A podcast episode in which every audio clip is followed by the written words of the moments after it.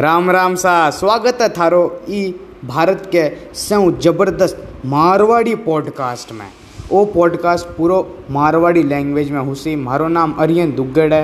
मैं लार ले दो साल हूँ यूट्यूब चैनल चला रही हूँ, एक साल हूँ डिजिटल मार्केटिंग कर रही हूँ और तीन महीना हूँ एक पॉडकास्ट चालू करूँ और एक ओ और नयो मारवाड़ी लैंग्वेज में अपने भाषा में अपने गाँव खातर अपने देश खातर एक मारवाड़ी लैंग्वेज में पॉडकास्ट चालू करूँ तो ये पॉडकास्ट में मैं थाने ज़्यादातर बताऊँ कि मैं दिन भर में केक करूँ। पूरो थाने एक विस्तार में दस पंद्रह मिनट में एक पॉडकास्ट के रूप में थाने बताऊँ कि मैं आज दिन भर में केक करो तो वो हमारे पॉडकास्ट को कंटेंट होना लो है। तो ज़रूर सुने जो।